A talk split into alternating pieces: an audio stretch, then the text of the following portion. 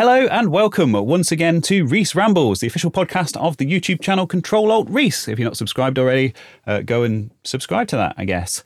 And this is episode 15. So, um, welcome, welcome once again. Thank you very much for listening and for your ongoing um, lis- li- listenage, um, whatever it is. I was going to say patronage, but that kind of implies Patreon and um, yeah. Anyway, whatever. Uh, so, a bit of a ramble preamble. Uh, time to uh, give a bit of an update on a story that I mentioned in a previous episode.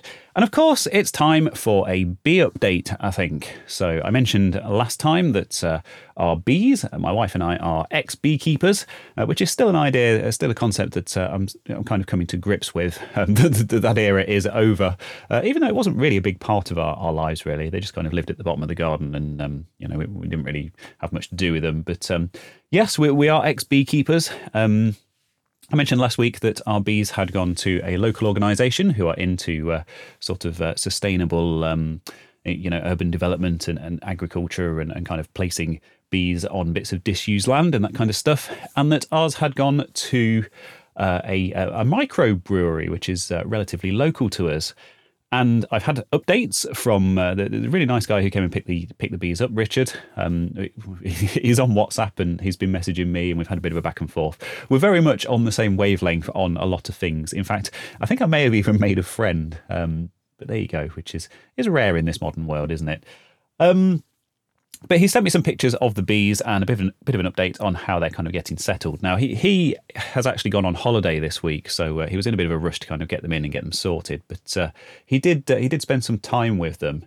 Um, I think I mentioned last week that they they, they were quite um, neglected these bees uh, purely because my my wife developed an allergy to them, and um, you know, it was kind of left to me, and uh, I wasn't all that confident with them on my own. And we also had a few problems with them where they were.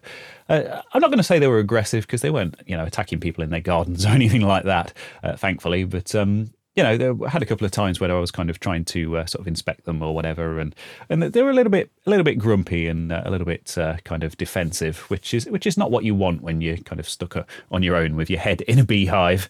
Um, but uh, anyway, yeah, had had some uh, updates from Richard, and the bees are settled. They're in. Uh, he's already done some kind of rehabilitation work on them, uh, so to speak. Um, I can't remember if I mentioned, but we had a really big swarm uh, just before the just before he came and picked them up, and basically bees swarm for uh, one of a couple of reasons. But essentially, the reason is that kind of the the, the underlying concept behind swarming is that it, it helps them to it's the way that they reproduce and that they, they go and establish new colonies elsewhere. So the, the bees in the hive will raise a new queen. Um, you know, it's a special t- type of cell that they build inside the hive that they kind of nurture this queen inside of and, and feed her royal jelly and that kind of stuff. And when she hatches, essentially, um, if if the existing queen of the hive is kind of old or you know not really uh, sort of laying eggs very well, uh, kind of on her last legs, um, then the new queen will hatch out and they will actually fight. And uh, one of the, one of the first things that she does uh, when she is born is is to kill the old queen. And then they'll go off and uh, have a, a, mating flight and find uh, you know drones from another colony that uh, that they can mate with, and then come back and kind of take over and start laying eggs and that kind of stuff.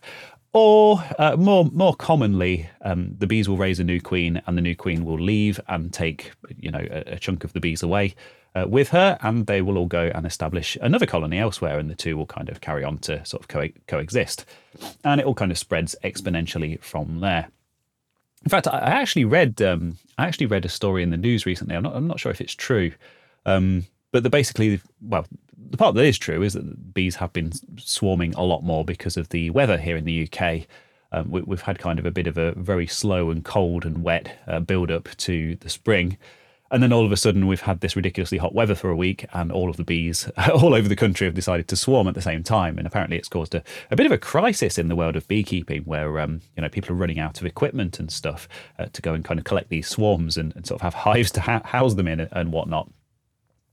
But anyway, yeah, so um, the, yeah, the the bit that I, I wasn't really sure about is um, in the story. It just kind of very casually mentioned at the bottom that there were no wild bee colonies left in the UK, and that the only reason we have honeybees in this country is because of beekeepers, because of essentially um, you know parasites that uh, exist in wild wild bee colonies. um, that, uh, that the beekeepers keep under control in those managed colonies, which is quite worrying, really, when you think about it. Um, it's not something I've looked into, but um, yeah, worrying, worrying if true. But anyway, the story's about our bees, not about uh, not about the world of bees uh, in general. Uh, so they've gone to their new home, and obviously, uh, as I mentioned, we knew that they'd swarmed before they went, and it seems that they didn't actually produce a new queen before they before they swarmed, um, or at least Richard can't find the queen. Uh, admittedly, I've never been able to find our queen either, which is not something you're supposed to admit to when you're a beekeeper. But um, hey, that era's over now, so I guess the truth's all going to come out. But yeah, I, I, I never managed to find her either. Um, but he is a lot better qualified and a lot more experienced, and uh, he, he's convinced that there's no signs of there being any kind of queen in the hive whatsoever, which is which is a bad situation uh, for the bees to be in.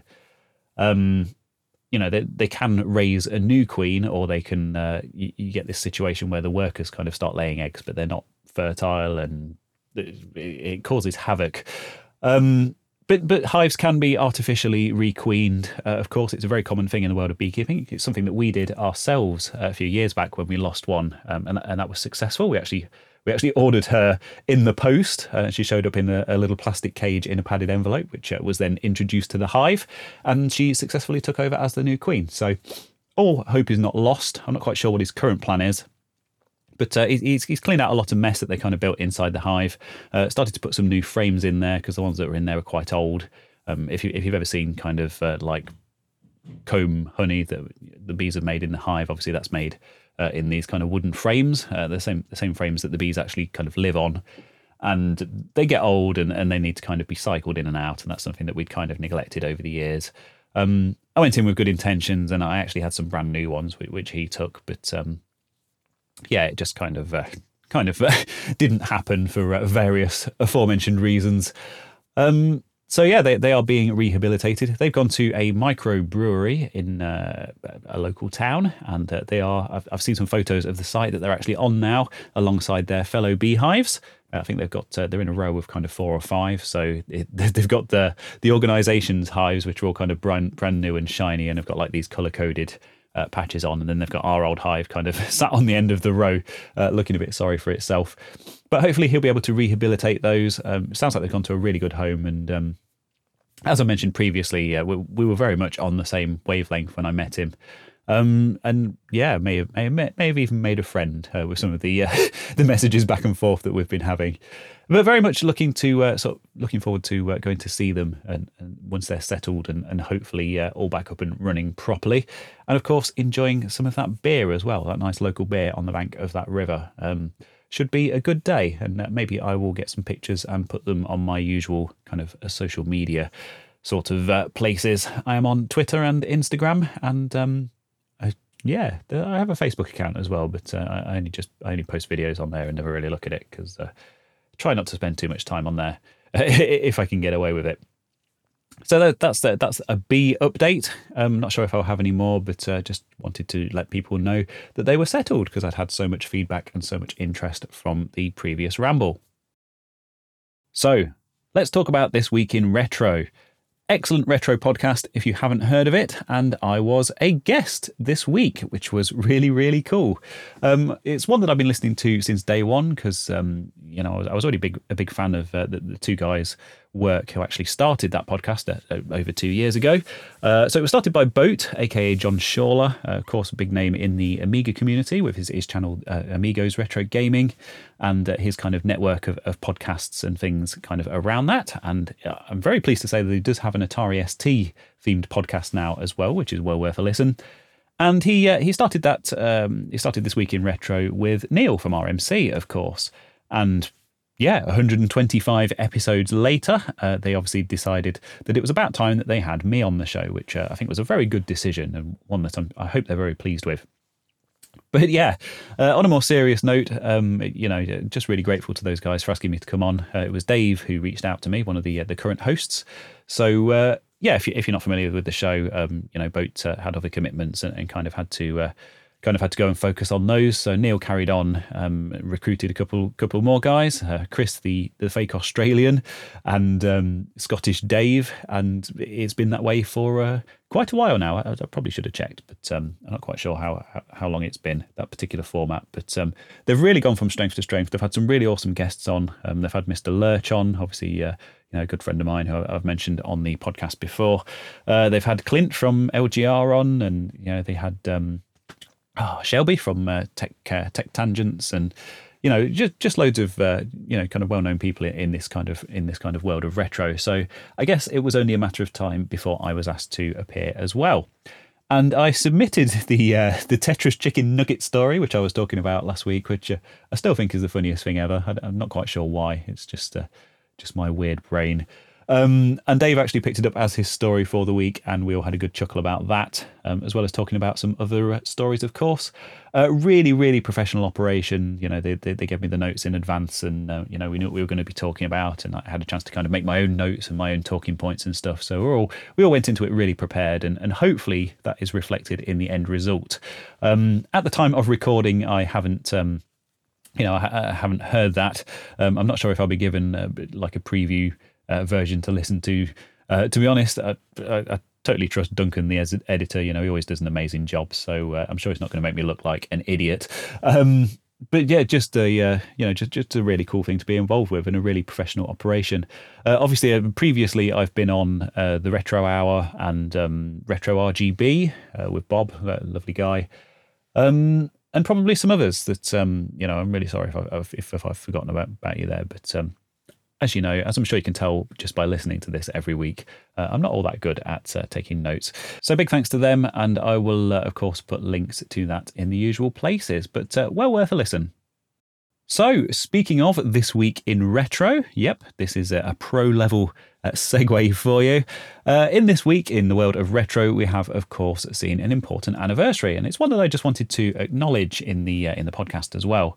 And that is the birthday of Jay Miner, who, of course, is uh, sadly no longer with us, but uh, we do mark his birthday every year, or certain communities mark his birthday every year. And uh, he was a really, really big name in the world of uh, electronics engineering, and particularly the, the kind of early home computer industry in the late 70s and the early 80s. And he is known perhaps predominantly as the father of the Amiga because he designed the chipset in the Amiga. Uh, the Amiga 1000, of course, released in 1985. Uh, really uh, high end, really powerful machine, particularly for uh, sort of graphics work. Um, quite a pricey machine and, and one that kind of uh, I think it's fair to say was was uh, only really kind of adopted in the world of, of kind of um, graphics and, and, video editing and that kind of thing until until Commodore uh, re-engineered it and kind of repackaged it into a lower cost version, which was the Amiga 500. Uh, which of course was a massively successful home computer um, in the, the, kind of late 80s and, and throughout the early 90s. Um, and of course, they built a, a, a, further few kind of iterations on that same formula as well, uh, in the form of the 600 and the 1200, and a few others which to be fair, um, you know, if, if you know me, the Amiga was kind of, uh, it, it's not really a story that I'm really qualified to speak about in any great detail, but um, really, uh, you know, really, really, really smart guy, um, responsible for some really revolutionary stuff. And I saw a lot of people tweeting uh, on the 31st of May, um, you know, referring to it as Amiga Day, which, of course, he, he was the, the father of the Amiga, so why not? But um, there's something that I just wanted to point out, and I did point it out on Twitter as well. And I'd, I'd, quite like to do a video about this actually as an Atari guy because it's it's a story that's not really uh, not really covered in, in all that much detail, and that's on uh, Jay's work before the Amiga. So the computer industry uh, in in kind of the late seventies and the eighties was was a really small place. You know, there weren't all that many people in the world who were qualified to work on that stuff, and there was a lot of cross pollination and stuff going on between all of these different companies. And Jay actually well, uh, it's not where he started, but um, perhaps one of his his, his earliest, um, really well known and really kind of uh, revolutionary projects was the Atari Twenty Six Hundred console. Believe it or not, um, he was one of the designers on the, uh, the, the TIA chip, which is the television interface adapter chip in the Atari Twenty Six Hundred, which is basically the heart of the whole machine. And of course, that went on to be uh, one of the kind of the, uh, the biggest selling and the longest running consoles of all time. A really, really influential uh, games console. Um, I'm not going to say it was the first that had inter- interchangeable cartridges because I don't think it was. Uh, and it wasn't even the first home console. And I, I know a lot of people kind of wrongly uh, attribute those things to it. Um, but I think it is fair to say that uh, its influence is uh, something that's that's very difficult to overstate. You know, it, it really did uh, sort of change the world, uh, kind of invent this whole this whole market and this whole industry of home gaming. And yeah, Jay Miner was the guy behind it. And not only that, after that machine's release in 1977, uh, he also worked on the C- CTIA chip, the uh, color television interface adapter, which went into Atari's 400 and 800 computers, uh, of course, known in the Atari world as the uh, the 8-bit home computer range. And he also worked on the Antic chip in those machines as well. So really, really smart guy. And I think it, it's perhaps this is just me as a bit of an Atari fanboy speaking, but um, it's always a little bit unfortunate to see that kind of being overshadowed because, of course, the 2600 was was a massive thing in its own right. And so I did what any good fanboy would do, and I put out a bit of a trolling tweet. Although it wasn't entirely uh, intended to troll, it was just a just a, a bit of a gentle reminder of, of some of Jay's earlier work.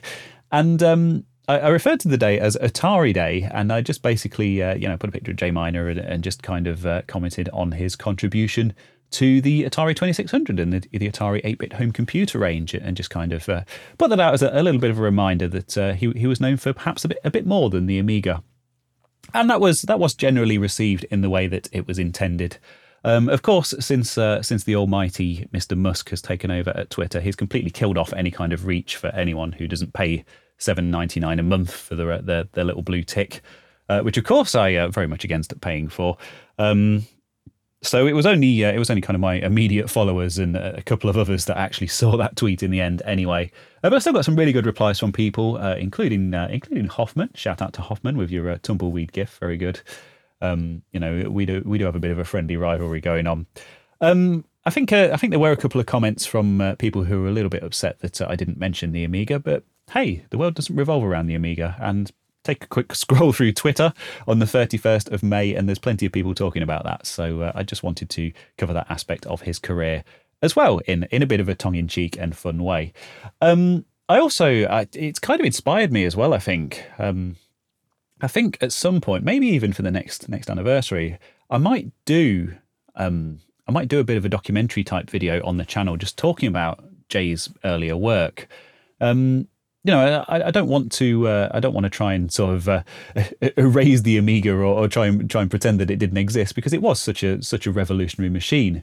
Um, but I, I, think I think that does kind of end up overshadowing his earlier work, which was of course really interesting and, and, and just as a revolutionary. And um, maybe putting it together, putting together a bit of a documentary uh, covering that earlier stuff in a bit more detail would be uh, would be of a lot of interest to people. So, something that arrived yesterday, which I actually wasn't expecting. Um, I ordered it quite a while back, and I'd, I'd, kind of been vaguely keeping up with the updates. But uh, as with many of these projects that you order online, you kind of uh, get all excited about it and, and pre order it. Uh, and then uh, it gets forgotten about until months later when it finally uh, ends up being finished and arriving. Very much the same story as the HDMI mod that I put in my N64, um, and very much, uh, very much in the same vein as that as well. Um, essentially, if you remember my Xbox video from a few months back, I put an, an, upgrade in my OG Xbox that I've owned from brand new called the Xbox HD Plus, which is made by a company called Make Megahertz. And it's an HDMI interface. So um, essentially, the original Xbox had. Um, you know, most people would have used it with a standard definition CRT TV of the time. It was kind of a product of that that kind of uh, crossover era as things were kind of starting to become high definition, but not really and you know the processing power for hd stuff was still uh, kind of on the higher end and, and, if they could get away with it they'd, they'd kind of do uh, you know standard definition and um, you know standard tv stuff um, I imagine the vast majority of people would have used their original Xbox at the time with a composite video cable, um, or maybe even RGB SCART if they were fancy. Um, I actually had an RF um, adapter that I used with mine. That's how old my TV was that I was I was actually using my Xbox with back in the day.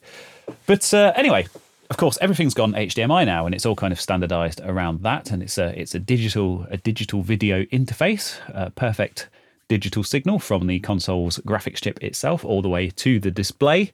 Um, you know that, that, that completely uh, uninterrupted digital signal chain. Uh, but of course, the console wasn't originally designed for that. So Make Megahertz went and de- designed this add-on called the Xbox HD Plus. I installed one in my console and I love it. It's absolutely fantastic.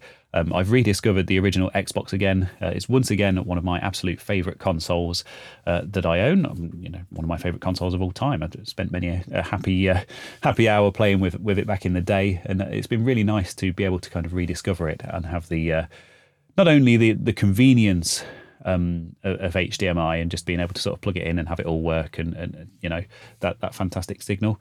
Uh, but also kind of the, the modern upgrades that they've added to the uh, to the mod itself. So games that didn't originally have you know 720p support or widescreen support or whatever, um, you know, that they've kind of added those kind of reverse engineered those into those games by kind of hacking into them at a, at a very low level, if you like. I'm trying not to get too technical. Um, and, and and part of the way that they did that was was using a mod chip. Now, lots of people had mod chips in their Xboxes back in the day, mainly so they could play copied games. Um, originally, you could uh, you know you, you could copy a game to a, recordable DVD, um, and the mod chip would, would allow the console to be able to read those and, and obviously trick it into thinking that it was a proper retail copy. And it wasn't long before um, you know, those mod chip developers added the ability to install those games to the the internal hard drive in the Xbox, and then people were putting bigger hard drives in them, uh, and so on and so forth, and kind of led to this, uh, you know, stuff that was eventually supported by by kind of modern consoles in the end. But uh, those those kind of early hackers were uh, were leading the way. But what the Xbox HD Plus uses a mod chip for is to uh, kind of do, do, that very low level. Um, you know get get those hooks into the into those games at a very low level and kind of override the uh, like the rendering settings and, and the graphics settings and stuff like that. Because obviously unlike PC games where you can go in and just change all the graphics settings um, developers were aiming for a kind of common platform and that that was all fixed and, and wasn't sort of tweakable by the user. Um, and in a lot of cases the console was capable of much more um, but due to whatever restraints or whatever else, uh, the developers uh, would limit it to uh, you know non widescreen, uh, just basic standard definition. And the mod chip that they used for that, and the one that I installed, th- this is going somewhere, I promise. the mod chip that they uh, that I that I installed in that uh, in that video originally, and, and the one that they they kind of built themselves, was called the Open Xenium or the Open Xenium, um, and it, it, was their kind of open source um, reverse engineered version of one of the original Xbox mod chips from back in the day called the Xenium. And they'd, they'd basically uh, sort of managed to reverse engineer all the firmware and stuff and kind of come up with their own modern uh, sort of open source version of it. But they did say at the time that that was only kind of a temporary kind of stopgap just to get the Xbox HD Plus up and running. And that longer term, they were working on their own mod chip called the Stellar. Now, the Stellar, uh, as soon as they put them up for pre order, I ordered one. Um, not really because I, w- I was all that interested in in some of the features, and it does, does have some some really crazy sort of new features that have never been seen before in the world of the OG Xbox. Um, but because I, I really kind of believed in the uh, in the company that were making it, and because uh, they had a really great kind of community around them, but also uh, because it would um, you know hopefully unlock a lot more features of the uh, the Xbox HD Plus HDMI mod because it would give them much lower level access into kind of the kernel and the BIOS and kind of all the underlying architecture of the Xbox, or at least that's what they were promising. Uh, and it all sounded very convincing to me. So I bought one. And that arrived yesterday, and I installed it, and it probably took less than an hour um, just to kind of replace my existing mod chip. Had to add a couple of extra pins in um, that I hadn't added for the, uh, kind of the debug header in, inside the Xbox that that slots into. Uh, and also, you have to modify the original Xbox HD Plus if you already have one uh, to add like an extra connector to it uh, that, that, connects the two together so they can communicate. Um, and it all worked first time, no issues whatsoever. And the cool thing about the Stellar mod chip, and I'll just talk about it for a minute because I'm, I'm, not sure if I'm going to be making a video about it or what. But um, the, the Stellar mod chip had some really interesting new stuff.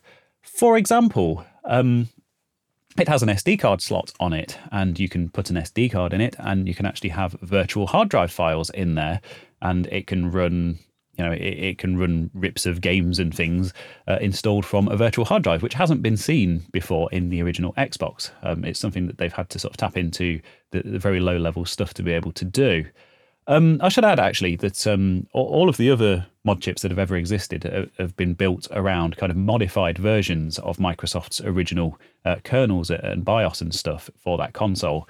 Whereas the Stellar actually uses a, a brand new, completely built from the ground up, um, you know, re-implementation of that entire stack and all of that kind of low-level uh, stuff, and, and it's they've, basically replaced all of Microsoft's original uh, Bootstrap code and BIOS code and, and kernel uh, code and everything else with their own kind of clean room re-implementation of that. God only knows how they've achieved it and managed to make it compatible with all the existing games and stuff.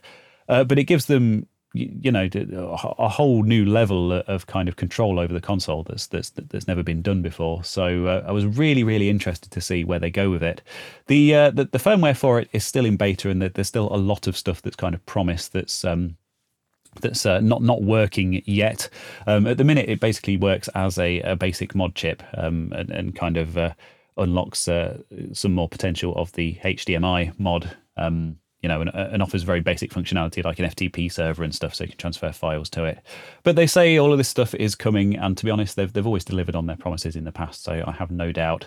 Uh, that they are going to do that, and you, you can go onto their Discord and, and chat to the developers, and they're you know really friendly, really sort, of passionate guys. So really cool project. Not sure if I'm going to make a video about it, uh, purely because the install was very straightforward and there's not really all that many features to show off at the moment. But um, certainly one I'm going to keep an eye on, and um, really pleased that I'm going to be getting more use out of my Xbox because it is one of my favourite consoles. Right, on to the final story, which is about a book I've been reading, or more accurately, listening to. Now, I'm not a, uh, a big reader, so to speak. Uh, sometimes a book will catch my attention, and I'll uh, you know sit and kind of uh, absorb the entire thing over the course of uh, some marathon a few hour sessions. I'm quite a fast reader and I'm quite good at, at absorbing the information, uh, thankfully. And it's something I've always done since I was a kid. Um, but reading isn't isn't kind of an ongoing thing that for me that I do regularly. Uh, just very occasionally when uh, something kind of pops out that uh, that I want. And that's what happened in the case of this book, uh, which I believe a guest mentioned on the uh, the Colin and Samir podcast, which is a, a big kind of YouTube slash creator podcast that I listen to it's had quite a lot of influence on uh, my kind of video making process and stuff. Really good one if you are if you have your own YouTube channel and you're interested in that kind of stuff. Uh, as is this book, um, which is called The YouTube Formula by Derral Eves. Now, you probably don't know the name Derral Eves, and that's fair enough. Um, years and years ago, there was a there was a viral advert um, for a company called Squatty Potty, or a product called the Squatty Potty, and it featured a unicorn, like a plush unicorn puppet that pooped uh, rainbow poop um, that was like ice cream, like went into an ice cream cone and then like people ate it. I think. Um, I vaguely remember it being a thing, and apparently he was the guy behind that. He's from a marketing background, and uh, that was that was kind of this like massive viral advert that, that, was just all over the internet at the time, the kind of early, very early days of online video. Uh, like I say, I, I, do kind of vaguely remember it.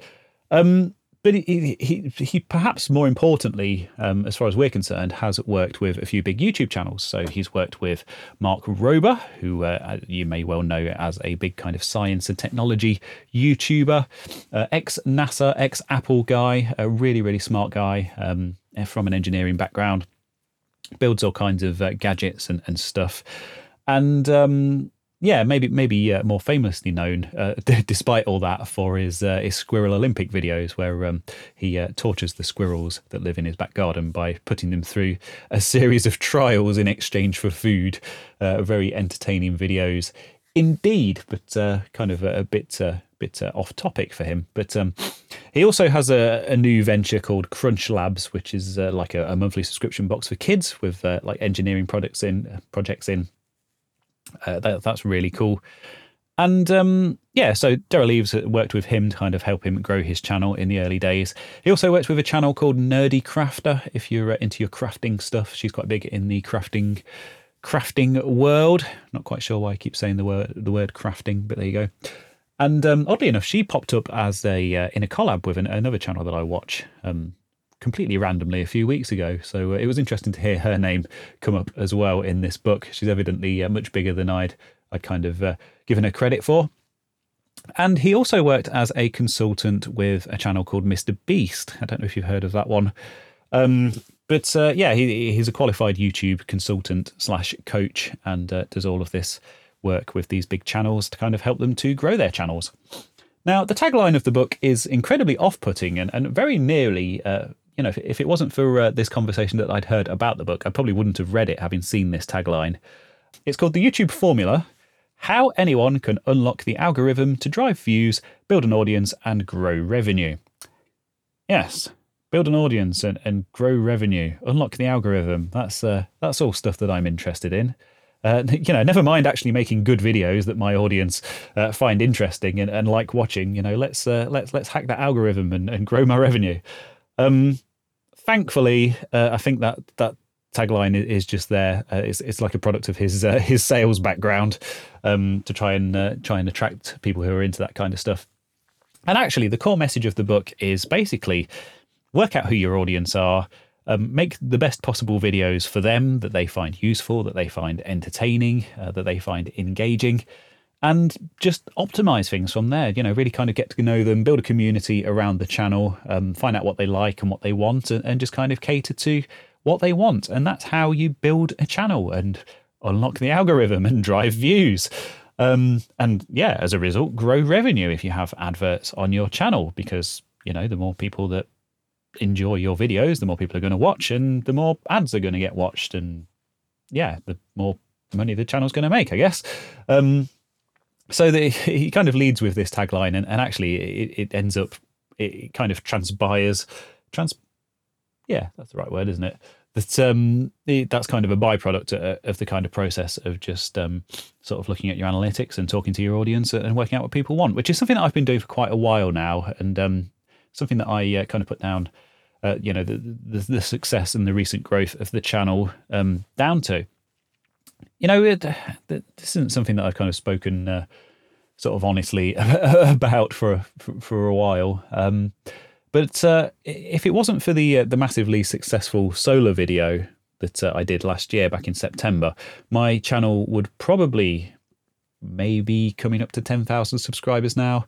Um, I'm currently approaching twenty three thousand, so I think that more than doubled the size of the channel in quite a short uh, period of time. Um, and of course, I now have this split audience, and I've got um, you know kind of half of the people who are subscribed to my channel who are only interested in the solar stuff. And as I've said previously, I think that's kind of run its course a bit, and it's not something that I really have much more interest in. Um, it's just the thing that's in my house that generates electricity that I use for my channel, and there's not really much else I really want to do with it. Um, so I do, you know, I'm, I'm not going to sit here with my 23,000 subscribers and, and say, oh, oh, woe is me. I've got this split audience and I've got all these people who aren't, aren't interested in my retro computer stuff because there, there are people out there who'd kill for that kind of audience. And because, you know, I, I'm genuine, genuinely grateful to have that. I think I'm, I'm very uh, fortunate that, uh, that, that this has happened to my channel. Um, but I do think it's it's a result of kind of having the pieces in place. Um, you know, I'm not going to sit here and claim to be some kind of YouTube genius or anything like that. Um, but I also don't think it's something that could be put entirely down to luck. Um, it, it's more a case of making videos in a particular format that uh, is quite digestible and, and quite relatable, um, and that, that, people obviously kind of engage with and, and connect with. Um, and I just happened to have done one on a topic that had broader appeal than the, the stuff that I generally cover, and that's that's a, attracted a lot of people. Um, but there you go. That's uh, kind of stuff that's that's covered in, in the book. Um, stuff about looking at retention, uh, why viewers stop watching videos at particular points, and uh, you know to, to kind of uh, optimize those for future releases and, and, not have those boring bits or those irrelevant bits or whatever that that kind of uh, put people off. Um, and yeah, just some really interesting uh, inside information about like big brands and, and stuff like that as well. Um, like, for example, uh, if, if, if like if, if you've had a video that's had a lot of views and you look at um, how much money you've made from that video, you can then extrapolate that to a bigger channel. So if you then go and look at Mr. Beast with his hundreds of millions of views on, you know, on his videos, tens of millions or whatever, um, and you say, okay, well, well, I had this many views and I made this much money, so I will extrapolate that to how many views he's had, and bloody hell, he's made a lot of money out of that video, hasn't he? Actually, the story is even worse because those really big channels there's there's a um, uh, that once you get to a certain size, you get manually v- reviewed by YouTube for certain kind of advertising criteria, and it takes a, a lot of stuff into account. Uh, stuff like the family friendliness of the channel, and, and, even even stuff like the quality of production and, and that kind of stuff. Uh, and they even go into like you know scandals and, and people's personal lives and you know uh, stuff that kind of the really big brands that traditionally advertise on TV would be interested in. And if you make it into this club, you get ads on your channel from people like Mercedes and Coca Cola and the, the, you know the big perfume brands and these big global brands. Um, you wouldn't see an a, an ad from one of those companies on one of my videos, for example. Now the thing is, these brands pay five times as much because because that's how valuable that um, that audience is to them. Uh, so they pay yeah five times as much per view as as the other advertisers do.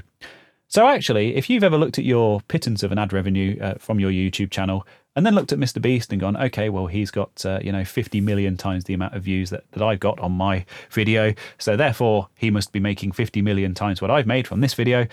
Actually, you can take that number and you can multiply it by five. and that just goes to show uh, just how much money there is, uh, you know, sloshing around in the world of YouTube. But anyway, yeah, as much of a, an interesting distraction as the financial side of it is, uh, there's a lot. There's a lot of good advice in there for uh, people just wanting to make good videos and, and, build an audience and kind of build a connection with that audience. And I thought that stuff was all very kind of interesting to me. And hey, you know, maybe one day, one day I'll be making that Mr. Beast money. But uh, honestly, that's not why I do this. You know, I, I do this because I enjoy the process of making these videos and I enjoy having online friends who share those interests and I can chat to and you know enjoy the stuff that I make. And I think ultimately, if if that ever wasn't the case, then um, you know I, why why do this anymore? Well, I, I, suppose you know millions of pounds would be quite a good incentive, but uh, Anyway, I think that's enough for this week. Thank you ever so much for listening. Uh, it's uh, always a pleasure. And uh, thank you so much for your support for the Control Alt Rees YouTube channel and, of course, for Rees Rambles. I'm off to go and make a cup of tea and start editing this. And I will hopefully see you same time next week.